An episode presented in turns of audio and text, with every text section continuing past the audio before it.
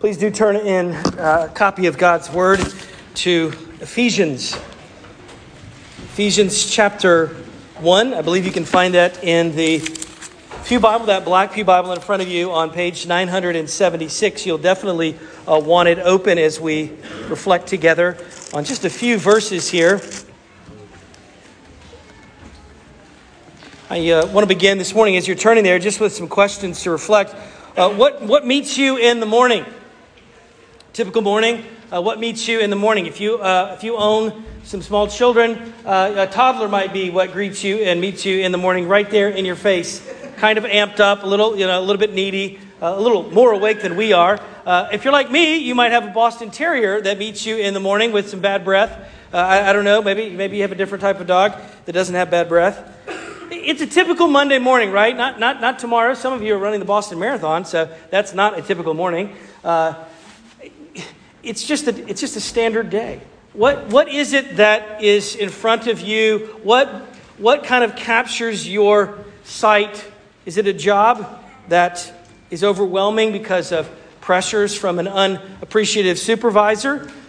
Uh, what, what greets you? What meets you? What is, what is filling up your vision for the day and for the week ahead? Is it a marriage that has soured and you don't exactly know how to fix it? Is it financial pressures that leave you anxious? Uh, maybe it's children that have needs and, and have concerns and have, uh, well, more than you really feel as though you have to offer them the strength. Maybe it's something else. Maybe students, young people, maybe it's, it's another day where my parents don't seem to understand me. This past week, I was reading in The Atlantic the story of a woman named Lucy Lucy lives in California, and the writer of the article was describing she uh, Lucy ended up with coronavirus. She brought it home unbeknownst to her, to her husband David, to her sister-in-law Yolanda, to her mother-in-law Balvina. And though Lucy only had what was a really bad uh, flu, her husband David fared far worse. Lucy uh, took her husband to the hospital at the end of March and then he died on April 3rd. She had to say goodbye to him over Skype. Some of you know stories like this. It gets worse. Unfortunately, after he died, then her sister in law, Yolanda, fell ill too, and after two months, she died. And then the mother in law, who was also there living with them, Balvina, she recovered from her bout with COVID, but distraught after losing her, her two children, she herself died. Lucy was alone in her home for the first time in 23 years. And because the hospital never returned her husband's belongings, she didn't even have his wedding ring. Lucy describes her grief as something that is still there. She writes, It changes, it morphs into something different, but it is ongoing. And I would venture to guess that there are many stories like this today in places like Ukraine. Stories of grief and loss. That's what looms large in their vision. That's what fills their eyes. What fills your eyes? What's in your vision when you awake in the morning? Thanks be to God that we are not alone. Thank you, God, that you have given us people and promises, that God has given us even Himself. And I want to encourage you today that you can have hope, regardless. Maybe you don't even feel as though you need it. Maybe you feel altogether sufficient. I pray that someday you will encounter that and you will hunger for a sense of hope. Perhaps you're not at all open to being persuaded that there is a genuine hope that would not disappoint. Either way, I just ask you to kind of hang on and uh, bear with me. Maybe you will find yourself open to being persuaded, or maybe you will see how it intersects and meets up with real life. St. Paul is inhabiting the suffering of prison right now, and he's writing this a letter. It's a rich, full letter to a group of Christians in Ephesus and inspired of God, it's also for our benefit as well. We, as followers of Christ, and maybe that's not you yet today, we're glad you're here. But he's, he's, he's extending and speaking of a great hope. He's writing to Christians. This is part of a prayer. He opens up with great praise, and then he goes over into this prayer. And what I'm about to read, although it has uh, English grammar, in the original language, it was just one big run on sentence. And he's just, if you'll, you know, if you'll really think and consider what he's trying to convey and communicate, it's almost as if Paul, in writing this, is like stretching the limits of language for us to understand the concepts that he wants us to encounter and embrace. So I know you just sat down. Let me invite you, uh, though, to stand as we give our attention to God's word. Ephesians 1, we begin in verse 15. Hear this. This is God's word. For this reason, because I have heard of your faith in the Lord Jesus and your love toward all the saints, I do not cease to give thanks for you, remembering you in my prayers, that the God of our Lord Jesus Christ, the Father of glory, may give you the spirit of wisdom and of revelation in the knowledge of him, having the eyes of your heart enlightened, that you may know what is the hope to which you were called, what are the riches of his glorious inheritance in the saints and what is the immeasurable greatness of his power toward us who believe, according to the work of his great might that he worked in Christ when he raised him from the dead and seated him at his right hand in the heavenly places, far above all rule and all authority and power and dominion, and above every name that is named not only in this age, but also in the one to come. And he put all things under his feet and gave him his head over all things to the church, which is his body, the fullness of him who fills all in all. This is his word. Thanks be to him. You may be seated. I'm going to ask for God's help. So, uh, if you wouldn't mind bowing in prayer. Uh, Lord, we've already spent some time speaking uh, to you in our confession and in our praise, in our prayer, but right now we want to hear from you. No, we, we really want to listen for your voice, that we might even take that to our heart and to our head and to our hands. For the sake of Christ, we pray. Amen. Things uh, let us down. Many of you know I'm, i tend to state the obvious, just bear with me. Uh, things let us down. Technology let, lets us down. Uh, yeah, hard to believe. It, it can let you down. Even vacations, for crying out loud, can let us down, right? I know we're on the, the, the verge of spring break here, but so do people right? I'm not just talking about politicians. That was easy. Perhaps your children have disappointed you or even brought you shame. Perhaps your family has let you down, or maybe there's some other romantic relationship that you had or you wanted. Perhaps your health, your own physical frame and your body lets you down. So, where, I ask you, can you find hope that is sure, that is grounded, that is substantial, that's not something that is that is just merely sentimental, but where would you find, where would I find a hope? And, and not on the other extreme either, which would be a, a cynicism in the face of some of those disappointments and struggles. Where would we find hope? You know, sometimes to find hope is a hard thing. It's one of the reasons that back many months ago, I had us look together at the psalmist who, inspired of God, talks about this. He talks to himself. Why are you downcast, O my soul? Psalm 42 hope in God. Trusting in God. It's something that we're clearly called to. In the passage I just read in verse 18, that's part of our calling. Our calling, our responsibility is to, as people of faith, to trust in God. It hinges, though, on something. It hinges on something, and that is the resurrection of the Son of God. And the resurrection is not a suspension. I don't want to get too deep into science here. But it's not a suspension of the laws of nature, it's a reversal, right? It's a restoration that God would bring when all we know at the end of life is death. Not so with our Lord, not so with us, a future hope. Pastor Tim Keller last year wrote a book called Hope in Times of Fear. Now, that's entirely appropriate for a, an obvious reason, but even more so for him that is, in the face of the diagnosis of pancreatic cancer.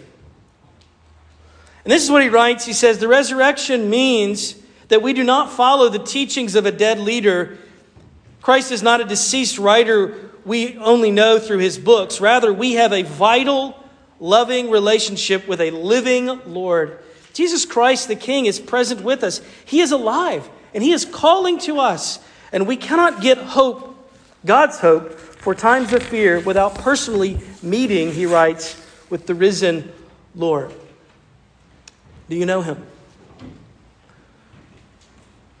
Three questions I, I have listed there in the order of service that we'll just briefly touch upon to try to unpack some of this, this prayer. That's all this is. This is a prayer that Paul, inspired of God, has written. Here are the questions. They're why, who, and what. Why is it that we need hope? What is the source of that hope? And then last, what kind of hope are we talking about?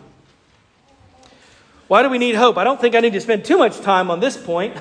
I mean, I've probably already made a bit of a case for it. I mean, it's it, in times it's obvious. The list of reasons that we need hope, reasons plural, is quite quite long.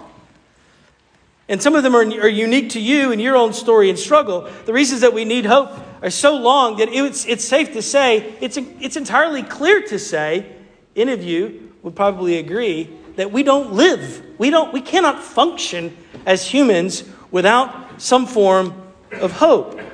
Paul hints at part of the reason that he wants followers of Christ to experience hope.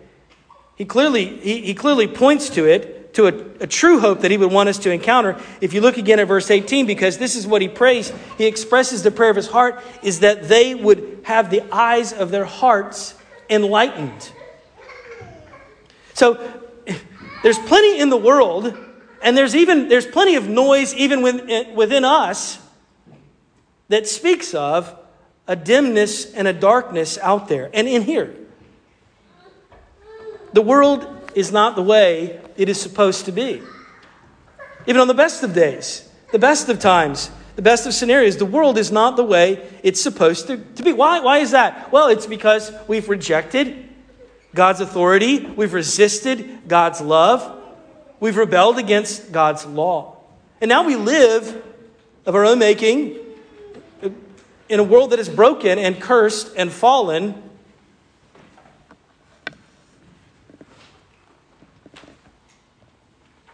we know that there is, why is that, by the way? Is it a lack of love? Is it a lack of education? Is it a lack of health care? Is it a lack of civility? Is it a lack of financial stability? No, because you can have all of those things and still have darkness and death because of our sin. Elsewhere, Paul, the apostle, writes in Romans, he describes it as the wages of sin. The wages of sin, which all of us have, is death. And that's a separation that we no longer naturally have peace with God. We no longer naturally have peace with one another, people made in God's image. So there's a vertical problem, there's a horizontal problem. Even if we don't feel the sting of death, young people, I'm speaking to you, even if you don't yet feel the sting of death yet, there is plenty of discord and disunity. And even if you don't feel that either, even if you haven't you know, encountered this, I, I know that for all of us, there are things of the creation, there, there's materialism even that can obscure our vision of the living God. That can obscure our ability with the eyes of our heart to see the hope that is the glory of God. There's shallow and vain, even dark things that the, the great deceiver would bring into our life that would inhibit, that would cloud our vision. And there's a reason that in the book of Acts, we, we see where the risen Christ goes and he, he confronts Saul, who he converts into the apostle Paul, who's now writing this to us. But it's there that in Acts 26, he writes, commissioning Paul to go and preach to open, quote, Acts 26, 18, to open their eyes, so that they may turn from darkness to light, and from the power of Satan to God, that we may receive forgiveness of sins and a place among those who are sanctified by faith in me, Christ says to Paul. The, the most important vision system of humans is, is not optical. It's not, it's not optical. It's not our eyes. The most important vision system of humans is the eyes of our heart. The core of our being that governs our motivations and affections and decisions and priorities. That's why Paul says in verse 18 that he wants the eyes of their heart to be open. What fills our eyes, what fills the eyes of our heart, determines and shapes the way that we live. I've been a pastor for close to 20 years. And in the course of that, it's, it's obvious, probably, uh, that people have come to me and shared and expressed their burdens the burdens in their life, the burdens of the things that have burdened their conscience. Sometimes people, things that have burdened their hearts. And sometimes people just need someone to listen. There are times that I find myself at the close of listening that I say, It sounds like you need help. It sounds like you need supernatural help and hope. Now, I don't mean that as a, a, critical commentary on your problem. I just mean that as an observation about the inability of all of humanity, every last one of us.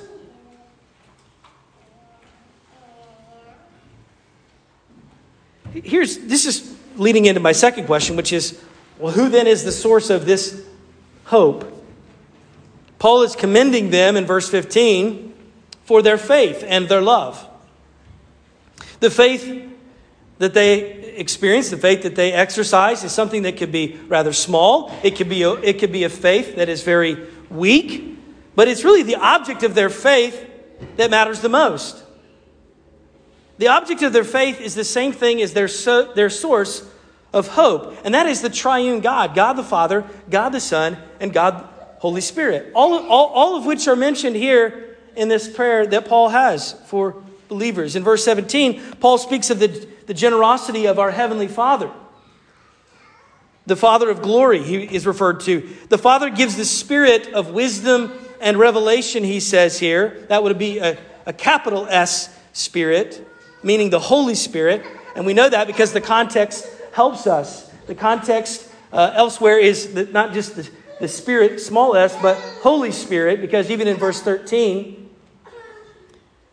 in verse 13, the Spirit, uh, Holy Spirit, is the one who is given to us as an inheritance, a guarantee. In verse 13, the Spirit of God, He, not it, He can give us knowledge of God. That that knowledge that we need that is obscured, that, that our vision being obscured by sin. But then he speaks of God the Son, Jesus the Christ, who is raised with power by God the Father. And then he said, Well, wait, wait, why is Jesus dying? Right? I mean, of all people, why wouldn't you skip out on Jesus, the pain of, of death and, and suffering? Sure, he could, but he did not. He chose to taste death for us. He chose, Christ chose suffering for us. He absorbed the penalty, the wages of our sin, of all the sins of those who would repent and turn from sin and trust Him by faith. That could be you today. Repentance and faith is an ongoing thing. Repent, turning from trusting ourselves and the sin and the vain and the shallow things and trust Him in His resurrection power by faith. Friends, I, we cannot overcome, it doesn't matter how much you've infused your life with some form of hope that is out there, you cannot overcome death and evil. None of us can overcome death or evil, but Christ has. Christ has. Praise be to God. Each Easter, I love to, to kind of contemplate this, right? That Christ, the person and work of Jesus, that he lived a perfect life, even with all of the, the pressure and all of the rejection and all of the humiliation. He enters our world, he suffers, he lives a perfect life of obedience in our place. And then he, he, he is, is hanging on the cross. And even at that moment, experiencing compassion and clarity of vision, he doesn't look out and say, All of these worthless scoundrels, these, you know, no good, I can't wait to smite them. He looks out and he says, Father, forgive them. Father, forgive them. And then he concludes with what? It is finished. My work is done. And it would be enough. And it's a beautiful thing, but it's even more beautiful that his last words, his last sermon to us is, It is finished in his earthly ministry. And then God the Father comes and says, the loudest amen that you could possibly imagine. And that amen is the resurrection. It's the vindication of the work of Christ, his Son, on the cross, in life. And friends, that power is that power is ours. That's what he's saying in verse 19. The immeasurable greatness of his power toward us who believe according to his, his working of his great might that he worked in raising Christ from the dead. But if you want to talk about an endorsement, if you want to talk about uh, the, the, the vindication of the Son of God, the Son of Man, look at what he says about Jesus. What does he say? He lifted, he raised him up, but then he goes on, he says, So far, verse 21, above all rule and authority, all power and dominion, above every name that has ever been named, this age and the age to come. And he has put all things under his feet, and he has given him head over all things to the church, which is the body, the fullness of him who fills all in all. I wish I had time. We'd be here till like Tuesday, so we won't do that. I know you guys have stuff in the oven. But we could, we could spend a lot of time unpacking and considering all the beautiful, incredible angles and aspects and truths about what he has just said about Jesus that can't be said about anyone else.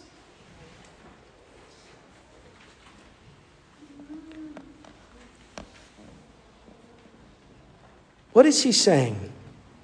Christ the King, Christ is the sovereign Lord. That source of hope is ours because we have union with Christ. If you read the rest of the book of Ephesians prior and after this, all you see again and again is this phrase in Him, in Him, in Him, in Christ, in Christ, in Him, in Him. The things that we enjoy and the benefits that are ours because by faith we can be united to Christ. We have riches and power and hope. And yet, so often, the problem is that our vision, again, coming back to that, is obscured and filled with dark things, shallow things, our unbelief. It's filled with anxieties, as if we could control anything or anyone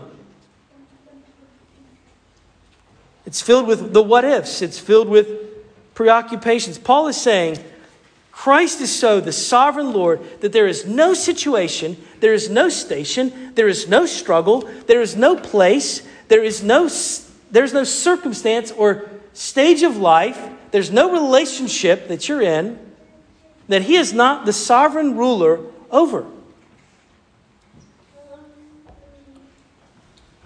Believing in the sovereign rule of God in Christ doesn't make life magically easy. doesn't make everything okay, doesn't make everything better suddenly. We don't embrace it to make sense of life. We embrace the sovereign rule of Jesus who came and lived and died, was raised, ascended, and is coming again to judge the world in righteousness because he is the sovereign king. And that is precisely because life doesn't make sense and we are not in control.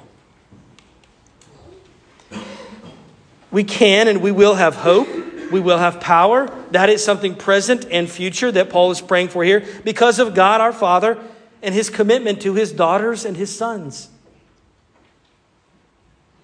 Even if, not if, but when affliction and suffering and trials and those disappointments come, They can shape us, even change us, not because God doesn't love us, but because He loves us so much that He doesn't want us to remain the same. But how? Well, it's by faith. God opening the eyes of our heart to see. And that kind of leads into this last question, which is what kind of hope are we talking about? Which really would have been a good question to ask at the very, very beginning. It, kind of it kind of occurred to me after I'd already laid this out. I should have started with what is the kind of hope I'm talking about here. Because people mean different things, right? When people talk about hope, you'll talk, you meet people all over the place. Doesn't matter. They'll talk about hope. In Scripture, though, hope is commended to us as a verb and a noun. In our modern culture, in our, in our own language, in our own speak, we think of hope Uh, often as a desire or a thing, right? We desire, we sure hope that the, the Red Sox win this afternoon. Oh, and then and then we talk about it as if it were a thing. We, our hope is our hope is, is pretty sound because of the, the finances that we have in our savings. It's kind of soft. I, I mean, it's it's it's sentimental. It's I mean, it's natural. I'm not trying to. I, I, I get it. But ordinarily, when humans talk about hope, we're talking about a sentiment expressing a measure of uncertainty. Well, you know, we're hoping the best. But this is what is distinctive about Christianity. And the nature of biblical hope for those who believe is different. Pastor Rico Tice puts it really well. I can't improve upon it. He says Christian hope this is how he kind of wraps it up and defines it. Christian hope is a joyful expectation for the future based on true events in the past, which changes everything about my present. Let me read it again. Christianity, within Christianity, Christian hope is a joyful expectation for the future based on true events in the past, which changes everything about my present. There's a moral certainty about that. It's not, it's not, that's not statistical, it's not financial, it's not mathematical.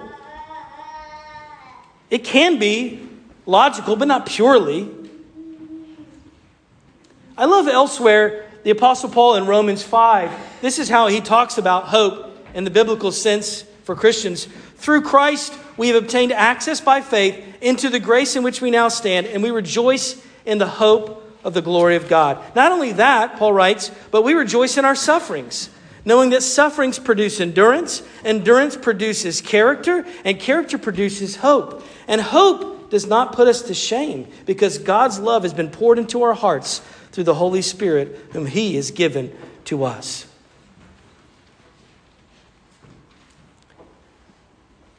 The triune God is the source of hope. And, and our in our moments of despair, and there are seasons when it comes all crashing in and down, and that's when what we hope in is exposed. The object of our faith and the source of our hope gets revealed.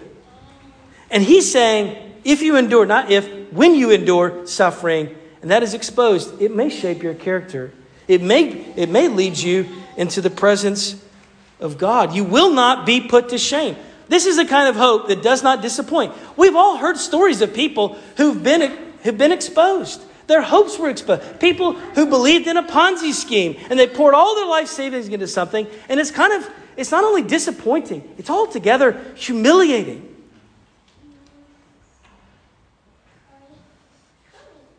Devastating. Not so with God.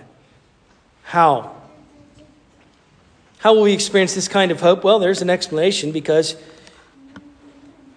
if you belong to God, you have this seal that Christ, being raised from the dead, we, we, we hear it referred to elsewhere. We said it in the, in the call to worship at the beginning that He is the first fruits, the down payment, the secure, the seal of this resurrection hope that is ours. What type of hope?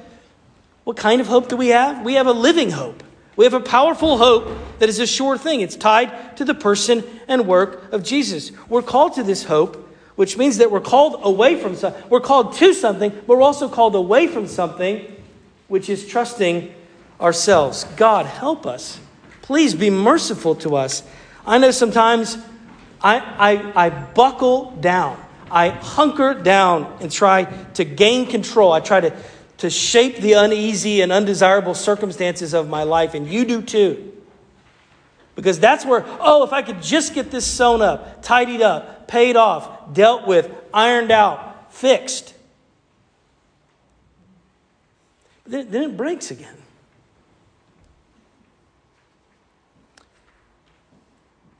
If I can just control and reshape my circumstances to be easy so I don't need to hope or muster enough strength. I have enough strength in myself. No, I don't. That's why, that's why we, we cry out in earnest and open handed, have mercy. The great Swiss French reformer John Calvin puts it this way We should ask God to increase our hope when it is small, awaken our hope when it is dormant, confirm it when it's wavering, strengthen it when it is weak, and raise it up when it is overthrown.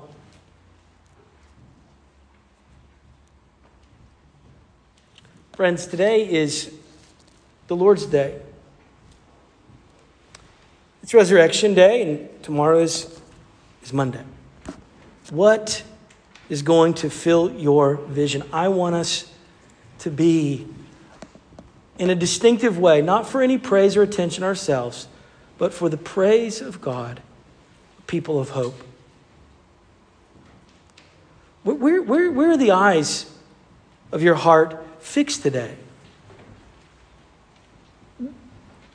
We're familiar with the, the phrase in 1 Corinthians 13 faith, hope, love. Faith, hope. Some of you have it like in your house, you know, like a little plaque or whatever. 1 Corinthians 13, Paul writes there, For we now see in a mirror dimly, here's our vision, but then we shall see him face to face. Now I know in part, then I shall know fully, even as I am fully known. So now faith, hope, and love abide. These three. But the greatest of these is. Well, you'd think it was hope because that's what the whole sermon is supposed to be about. But. the greatest of these is love. And why is that? Because right now we see in a mirror dimly, but then we shall see him face to face. We don't need faith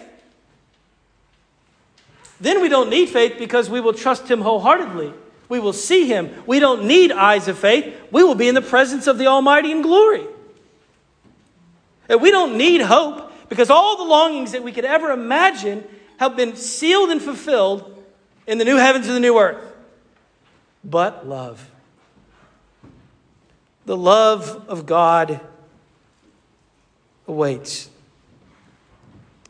And here he is now Christ the resurrected Christ, our living and our loving Savior, with open arms. And this, this is not our home. We long for glory. We are not home yet, and we do not hope in the, the, the shifting, shallow ways of the world. We know our future is secure. Christ is risen. He's risen indeed. Hallelujah. Let's pray. Father, would you please forgive us for loving this world and the things in it too much? It's left us, we know, at times chasing what's vain and shallow, and those things have disappointed us. We know there are many things, places, people that illustrate the deep need for hope and for faith, and we pray for your merciful healing touch. Lord, we pray for those who are in harm's way in Ukraine. Some of them are already displaced as refugees. Lord, I pray you'd bring peace. Pray you'd bring unique hope to those who grieve and mourn this day for any number and variety of reasons. People maybe even find themselves lonely and depressed or in despair, overwhelmed with anxiety. Lord, I pray you would have mercy. I pray, God we agree together that it would be beautiful for you to bring comfort and peace to people who are serving overseas, for people who are deployed, and even for family members who miss them.